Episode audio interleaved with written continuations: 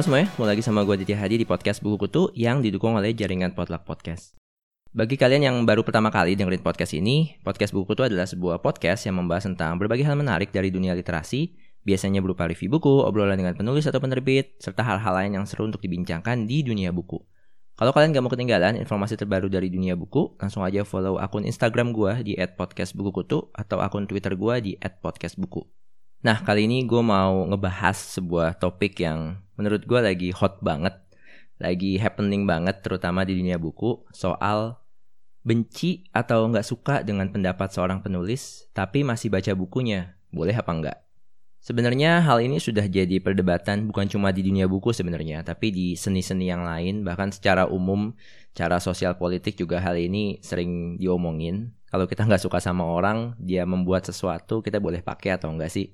Dan ini sudah berlangsung lama banget, tapi baru-baru ini emang kembali mencuat setelah salah satu penulis yang terkenal banget, J.K. Rowling, penulis dari buku Harry Potter, dia mengeluarkan opini pribadinya yang dianggap transfobik alias anti atau merendahkan dari kaum transgender. Semuanya berawal dari sebuah tweet. Jadi J.K. Rowling itu mengomentari sebuah artikel dalam Twitternya. Artikelnya itu sendiri berjudul Creating a More Equal Post-COVID-19 World for People Who Menstruate. Bagaimana kita membuat dunia yang lebih rata, lebih adil untuk orang-orang yang menstruasi setelah COVID-19 ini berakhir. Mungkin penulis dari artikel itu emang sengaja nggak menggunakan kata perempuan, tapi dia menggunakan kata people who menstruate karena dia tahu oh ada uh, kaum transgender yang menstruasi. Tapi sebaliknya ada juga perempuan-perempuan yang mungkin nggak menstruasi karena satu dan lain hal. Jadi emang dia fokus ke orang-orang yang menstruasi. Tapi kemudian J.K. Rowling menanggapi artikel tersebut dengan nada yang nyinyir. Hmm, I'm sure there used to be a word for those people. Someone help me out, woman, wimpun, womet. Kayaknya ada deh kata untuk orang yang menstruasi, yaitu perempuan maksudnya J.K. Rowling. Dan hal ini kemudian memicu kemarahan banyak penggemarnya yang menganggap tindakan J.K. Rowling itu kurang tepat.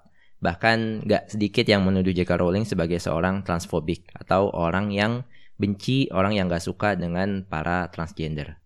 J.K. Rowling sendiri sebenarnya sudah mencoba memberikan klarifikasi.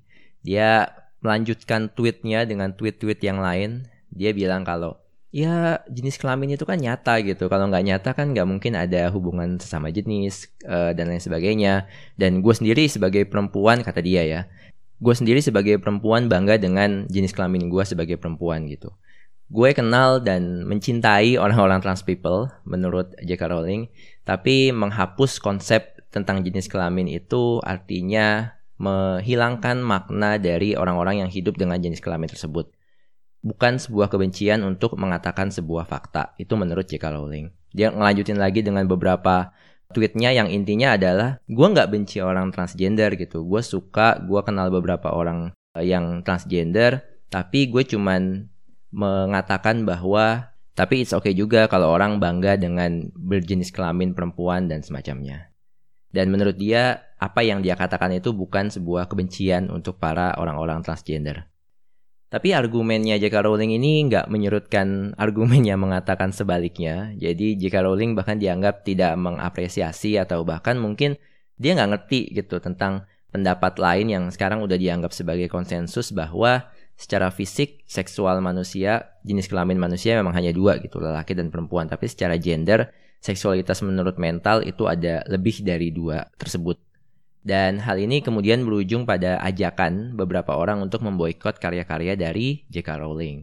Dan mengalihkan, ya udah daripada beli bukunya J.K. Rowling, mending beralih ke donasi pada kaum transgender yang emang selama ini udah termarginalisasi di dunia.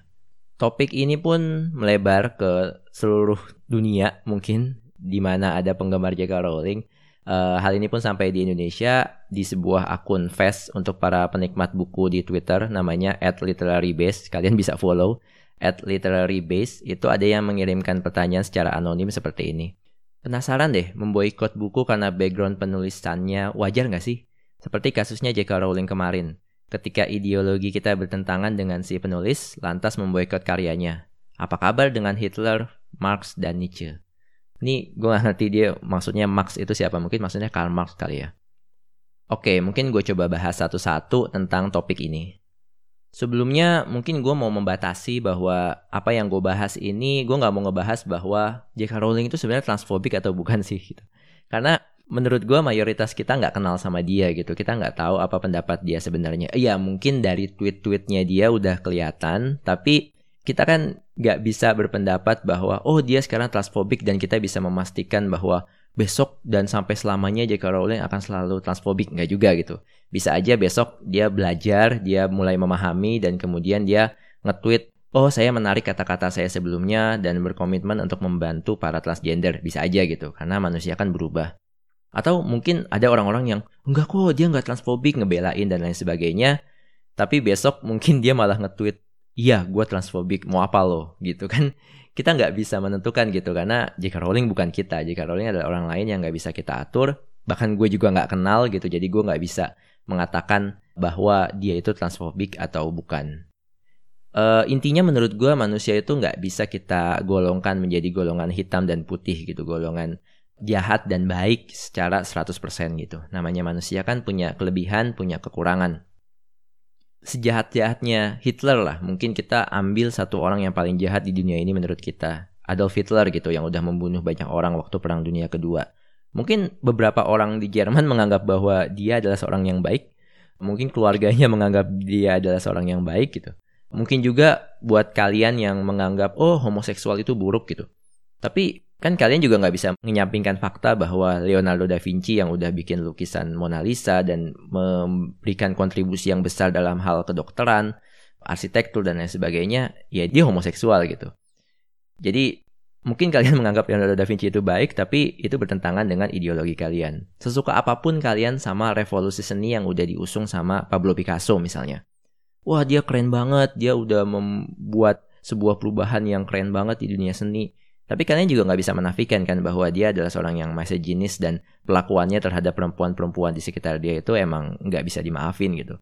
Jadi intinya menurut gue manusia itu nggak bisa digolongkan jahat atau baik 100% gitu. Jadi manusia itu selalu ada di tengah-tengah. Ya ada yang bergeser sedikit ke kejahatan, ada yang bergeser ke sedikit ke kebaikan, tapi intinya tidak ada yang 100% jahat atau baik. Kalau gue ngasih contoh bakal banyak banget hingga masuk ke masalah sensitif seperti agama dan semacamnya, tapi intinya itu. Dan manusia itu selalu berubah seiring berjalannya waktu. Seperti gue bilang tadi, sekarang mungkin J.K. Rowling entah gue nggak tahu dia sebenarnya transfobik atau bukan saat ini, tapi besok bisa aja, misalnya sekarang dia transfobik gitu, besok dia bisa aja berubah gitu. Atau sekarang dia enggak, tapi karena hujatan dari kalian, dia justru, iya gue transfobik mau apa lo gitu. Kita juga nggak bisa ngomong apa-apa gitu kan. Itu pendapat dia gitu. Jadi menurut gue di awal kita harus memahami itu dulu bahwa pada dasarnya semua manusia itu ada di tengah-tengah antara kebaikan dan kejahatan. Oke lah, sekarang kita anggap bahwa J.K. Rowling itu transfobik. Uh, atau dia membunuh satu keluarga gitu atau dia melakukan genosida apa pun lah kejahatan terbesar di muka bumi ini yang pernah kamu bayangkan anggap J.K. Rowling atau penulis lain itu pernah melakukan itu nah kemudian muncul pertanyaan kan boleh nggak sih kita beli atau mengapresiasi karya mereka di awal tadi gue bilang bahwa diskusi soal ini sudah dimulai sejak bertahun-tahun yang lalu. Pendapat yang umum mengatakan bahwa oh kalau kita mau mengkritik sebuah karya itu emang harus dikaitkan sama karakter penulisnya karena penulis dan karya itu tidak bisa dipisahkan. Itu pendapat yang umum selama ini. Tapi argumen itu kemudian dikritik oleh seorang kritikus sastra dari Prancis namanya Roland Barthes. Dia membuat esai yang terkenal banget judulnya The Death of the Author, eh, matinya sang pengarang di sana Bartes berpendapat bahwa seorang pembaca, seorang kritikus itu harus memisahkan karya sastra dari karakter pengarangnya. Ia menganalogikan teks itu kayak kain lah, yang kemudian bisa dibuat pakaian berbentuk kemeja, pakaian berbentuk rok, pakaian yang berbentuk jubah, dan lain sebagainya. Yang kalau kita analogikan ke dalam karya sastra, ya karya sastra itu sebuah teks yang netral secara makna, tapi kemudian dia bisa digunakan di quote ditafsirkan sebagai sesuatu yang baik dan sesuatu yang buruk. Terus pendapat gue kayak gimana? Ya menurut gue sebuah karya sastra itu adalah sesuatu yang netral dalam hal pengaruh atau buruk gitu. Yang membuat sebuah karya sastra atau mungkin seni-seni yang lainnya itu adalah tafsiran dari para pembacanya. Mungkin gue ulangin. Jadi Sebuah karya sastra itu menurut gue adalah sesuatu yang netral dalam hal pengaruh baik atau buruk, tapi yang membuat sebuah karya itu menjadi baik dan buruk adalah tafsiran dari orang yang membacanya atau menikmatinya. Gue coba jelasin, tapi sebelumnya gue disclaimer dulu kalau yang gue bilang karya sastra itu netral adalah terlepas dari kualitasnya bagus atau enggak ya. Kita membicarakan karya sastra yang oke okay, secara kualitas bagus dan layak untuk dinikmati. Kalau kualitasnya nggak bagus itu pembahasan yang lain. Dan disclaimer kedua, menurut gue netralitas dari sebuah karya itu tergantung pada jenis karyanya. Kalau puisi dan fiksi mungkin sedikit netralitasnya lebih tinggi, tapi karya non fiksi, apalagi bentuknya memoir, dia nulis sendiri, bentuknya opini, nah itu mungkin kita bisa diskusikan bagaimana sebuah karya itu netral atau enggak. Tapi kita anggap sebuah karya itu netral lah secara makna. Ya dalam kasus ini kan J.K. Rowling emang nggak mengatakan, oh buku Harry Potter misalnya itu adalah karya yang misoginis terserah kalian mau baca atau enggak. Ini adalah sebuah karya yang transfobik, terserah kalian mau baca atau enggak. Enggak kan? Jadi enggak ada kata-kata seperti itu, jadi kita anggap bahwa karyanya J.K. Rowling itu adalah sesuatu yang netral secara makna. Mengapa menurut gua seperti itu gitu? Kita ambil yang ekstrim aja deh. Misalnya Mein Kampf-nya Adolf Hitler atau The Prince-nya Machiavelli. Di sana mungkin ada yang berpendapat, oh isinya menganjurkan kekerasan, jadi buku itu negatif. Jadi nggak layak lah kita baca buku itu karena penulisnya sendiri udah melakukan kejahatan gitu. Tapi buat orang yang baca buku itu bisa aja buku itu berakibat positif gitu. Karena buku itu bisa mengajarkan bagaimana kita mencegah perang dunia yang diinisiasi oleh Hitler atau mencegah peperangan atau kediktatoran yang secara umum terjadi di muka bumi gitu. Contoh ekstrim lain mungkin buku kedokteran lah isinya mungkin banyak organ kelamin manusia. Mungkin ada orang yang anggap itu negatif karena wah itu pornografi banyak menampilkan hal-hal yang tidak senonoh misalnya. Tapi kan banyak dokter yang terbantu karena itu mereka belajar dengan itu gitu. Jadi menurut gue sebuah karya terutama teks karya sastra itu adalah sesuatu yang netral secara makna. Ya bahkan buku J.K. Rowling sendiri pernah dikritisi karena membahas dunia sihir gitu yang dianggap bisa mengarahkan orang-orang menjadi menyekutukan Tuhan dan lain semacamnya. Tapi banyak orang yang oh enggak kok gue gue enggak jadi pengen belajar sihir gara-gara Harry Potter gue nggak jadi menyekutukan Tuhan karena baca Harry Potter enggak kok gue cuma menikmati doang. Jadi menurut gue balik lagi teks atau karya sastra itu adalah sesuatu yang netral secara makna, nggak baik nggak buruk. Tapi begitu ada orang yang oh gue baca Harry Potter kemudian gue jadi meninggalkan Tuhan gue kemudian gue beralih ke kemusyrikan. Uh, buat orang-orang yang menganggap bahwa hal itu negatif ya ya itu adalah sesuatu yang negatif gitu. Ada orang yang baca bukunya Adolf Hitler kemudian terinspirasi kemudian dia menginisiasi perang dunia ketiga ya itu jadi negatif gitu. Tapi buat orang yang membaca itu dan kemudian mengambil sesuatu yang positif ya buku itu jadi positif kan jadi balik lagi, positif dan negatif, baik buruknya sebuah buku karya sastra itu adalah interpretasi dari para pembacanya. Dengan begitu, gue tuh punya prinsip bahwa menurut gue nggak ada satupun buku di dunia ini yang layak dilarang terbit atau dibredel atau di ban. Kalau ada yang berpendapat sebaliknya, oh ada kok buku-buku yang emang harus dibredel karena nggak boleh karena alasan ABC gitu. Yuk kita ngobrol gitu bareng-bareng. Contoh, oh buku ini nggak boleh dilarang karena uh, menunjukkan pornografi. Yuk kita ngobrol. Sebenarnya ada nggak sih orang yang bisa dapat manfaat dari buku yang kalian maksud tersebut? Jadi menurut gue secara standar itu nggak ada lah. Nggak ada satu buku yang menurut gue layak untuk di ban dilarang terbit karena tidak ada satupun orang di muka bumi ini yang mendapat manfaat dari buku itu itu nggak ada.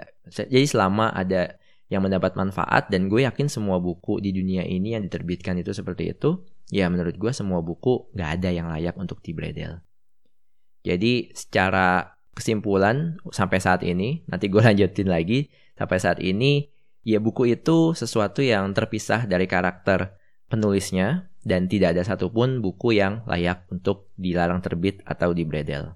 Lalu bagaimana kalau orang mau boykot atas dasar kepribadi Lalu bagaimana kalau ada orang yang mau boykot atas dasar pribadi seperti yang terjadi sama J.K. Rowling ini gitu? Mereka nggak mengatakan, oh buku Harry Potter harus di ban, tapi mereka memboikot atas nama pribadi karena mereka nggak suka sama J.K. Rowling. Nah itu akan kita bahas di segmen kedua.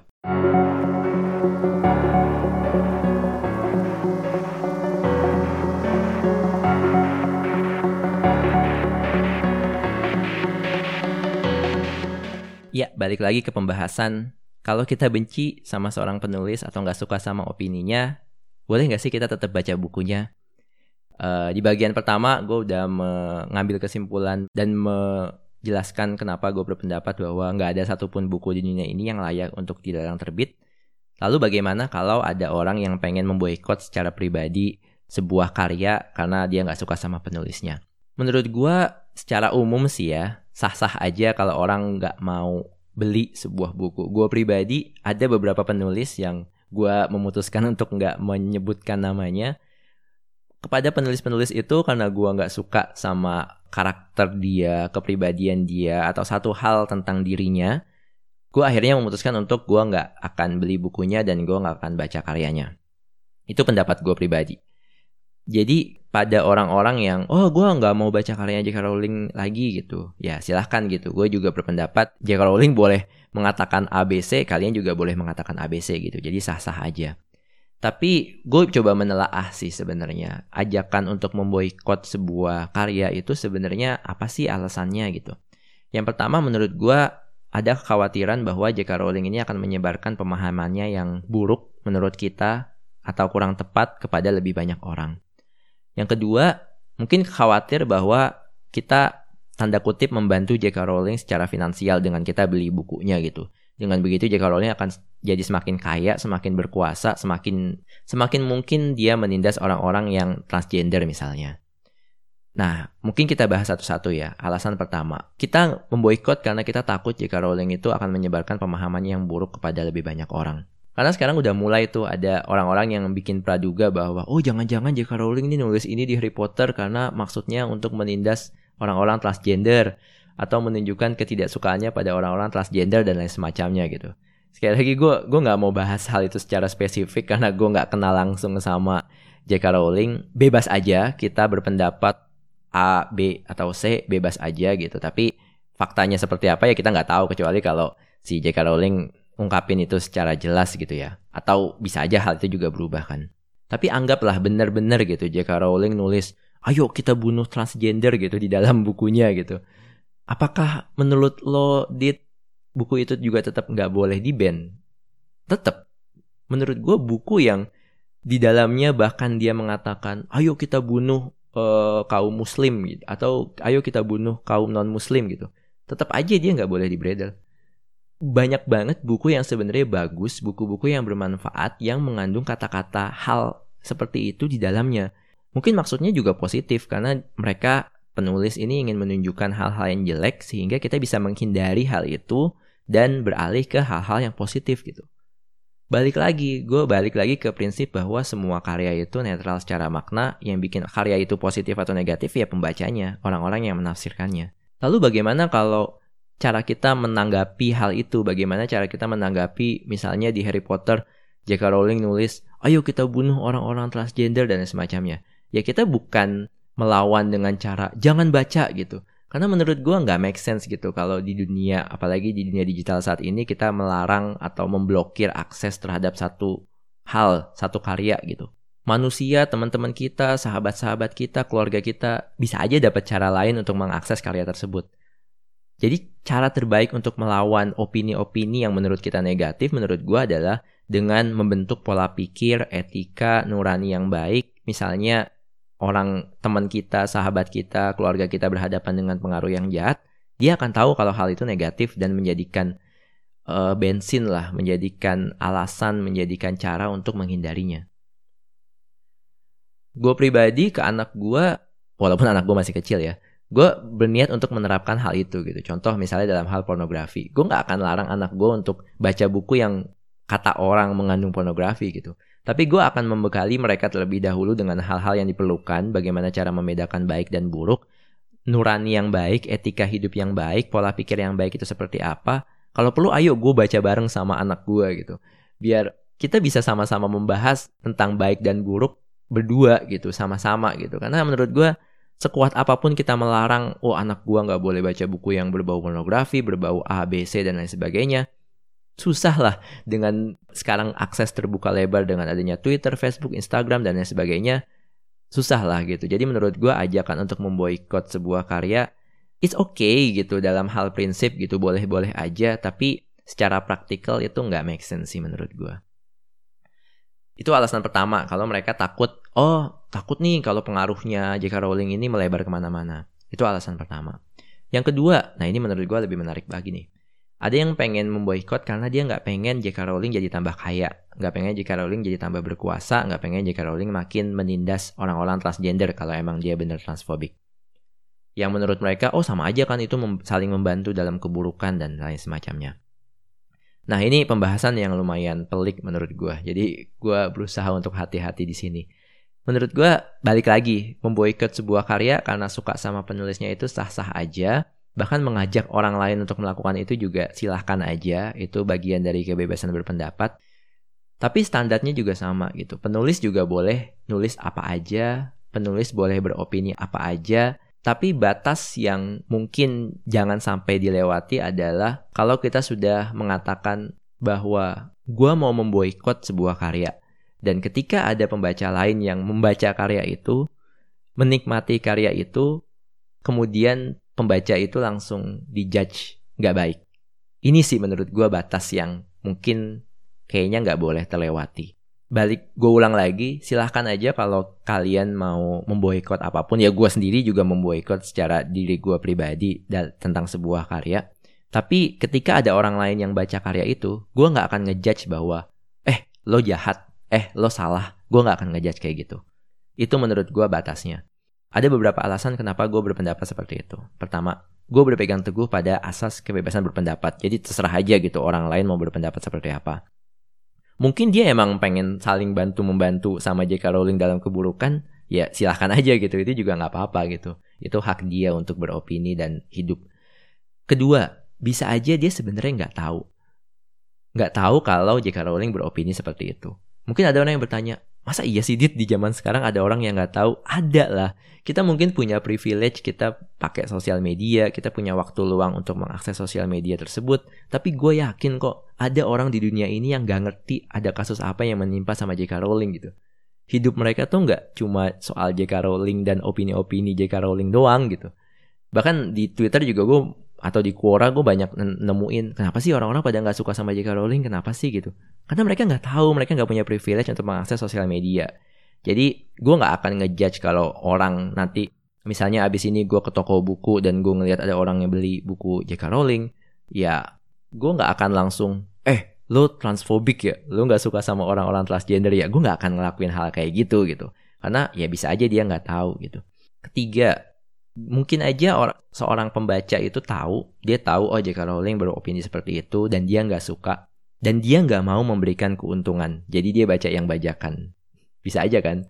Ya mungkin ini masih debatable sih karena wah kan bajakan juga nggak boleh gini-gini. Ya silahkan aja kalian hitung-hitung dosanya banyakkan mana. Dosa ngebajak karya orang atau dosa benci sama orang transgender kayak gitu. Ya ini balik lagi ke kebebasan berpendapat. Yang terakhir Mungkin aja seorang pembaca itu tahu dia tetap beli dan baca sebuah karya dari seorang penulis, tapi dalam hati dia sama sekali nggak mendukung opini penulis tersebut. Bisa aja dia cuma pengen menikmati karyanya aja. Karena menurut dia karya itu tetap bagus dan bermanfaat, seperti yang gue bilang tadi, sebuah karya itu netral secara makna. Dan manfaat yang dia dapatkan itu lebih besar dibanding keburukan yang mungkin akan dia dapat dari J.K. Rowling yang tambah kaya atau J.K. Rowling yang menyebarkan pengaruhnya dan lain semacamnya. Apakah hal ini mungkin? Ya mungkin aja gitu. Manusia kan beda-beda di dunia dan kita bukan hak kita gitu buat menjudge seseorang. Jadi intinya itu sih. Hal pertama yang mau gue tekanin adalah manusia itu nggak hitam putih. Ada kebaikan dan keburukan di dalamnya. Makanya kita juga kalau suka sama seseorang, suka sama J.K. Rowling juga jangan sampai segitunya gitu. Ketika ada masalah kayak gini, kita kayak kaget, ah kok bisa sih J.K. Rowling kayak gitu? Iya bisa aja karena manusia itu nggak hitam dan putih 100%. Atau ada yang, wah ini kan dia transfobik, dia nggak suka sama transgender, kok bisa sih ada orang yang masih suka sama dia? Ya bisa aja gitu. Sam balik lagi, J.K. Rowling itu bukan orang yang 100% buruk atau 100% baik gitu. Jadi itu pertama yang harus kita yakini. Dan yang kedua, menurut gue keputusan untuk mengapresiasi sebuah karya orang penulis atau semacamnya itu balik ke diri kita masing-masing. Era kebebasan berpendapat, silahkan kalian berpendapat seperti apa.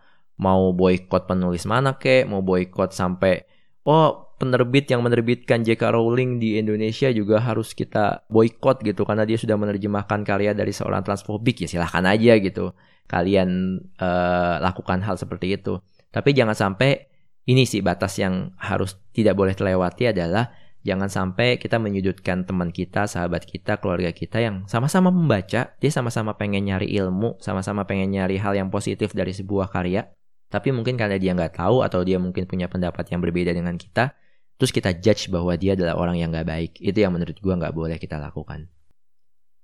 Dan selain itu, buku itu juga merupakan sesuatu yang netral secara makna, tafsiran pembacalah yang menurut gue membuat sebuah buku itu menjadi baik dan buruk. Jadi intinya nggak ada satupun buku yang layak dicap dilarang terbit atau di ban atau semacamnya. Kalau kalian mau boykot sendiri, silahkan aja.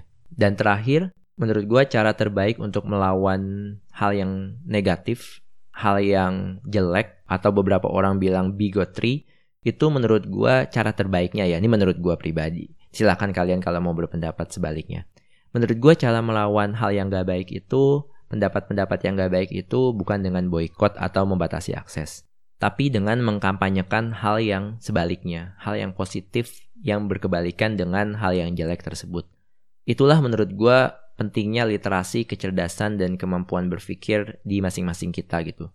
Kalau kalian gak suka sama uh, transfobia, orang-orang yang gak suka sama transgender, ya kalian balikan dengan opini bahwa transgender itu adalah sesuatu yang emang kita harus bantu, kita harus lindungi dan harus kita jaga hak-haknya.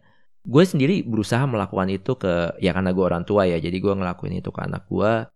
Gue sadar gue nggak dibekali hal itu waktu kecil, jadi gue berusaha melakukan itu ke anak-anak gue. Gue berusaha keras untuk memberikan cara berpikir yang baik dan benar kepada mereka. Kalaupun nantinya mereka, oh menurut gue transfobia itu adalah hal yang benar ya. Ya udah, nanti kita akan berargumen soal itu. Kalau dia bilang, "Oh, dia nurut, oh, ternyata transfobia itu adalah hal yang buruk." Ya oke-oke juga, kita sama-sama berpendapat hal yang sama. Tapi ya itu sih, that is life, nggak ada hitam dan putih apa pun pendapat anak-anak gue nanti juga gue akan tetap sayang sama mereka karena mereka tetap anak-anak gue beda pendapat itulah adalah yang hal yang biasa dan mungkin sekarang mereka berpendapat A besok bisa, mereka berpendapat B itu hal yang mungkin juga terjadi gitu. Dan ya itu kalau ke anak-anak gue kalau buat ke masyarakat umum mungkin cara gue adalah dengan membuat podcast buku kutu ini. Ini adalah cara kecil yang gue lakuin untuk ya dalam hati gue sih gue pengen memerangi bigotry, memerangi orang-orang yang berpendapat salah tentang aspek-aspek kehidupan. Ya moga aja ini berhasil gitu. Ya, I think that's all pendapat gue. Kalau kalian punya pendapat berbeda, silahkan aja. Kalian bisa langsung reach out gue di Instagram at podcastbukukutu, Twitter at podcastbuku, atau email ke podcastbukutu at gmail.com. Jangan lupa buat follow podcast ini di Spotify. Jadi kalian bisa dapat notifikasi setiap kali gue ngeluarin episode baru. Kalau kalian mau dukung gue secara finansial bisa juga di karyakarsa.com garis miring podcast buku. karyakarsa.com garis miring PODCAST BUKU. Jangan lupa juga buat beri dukungan bagi jaringan Potluck Podcast. Caranya follow aja akun Instagram at Potluck Podcast. I think that's all. Thank you for listening. See you and ciao.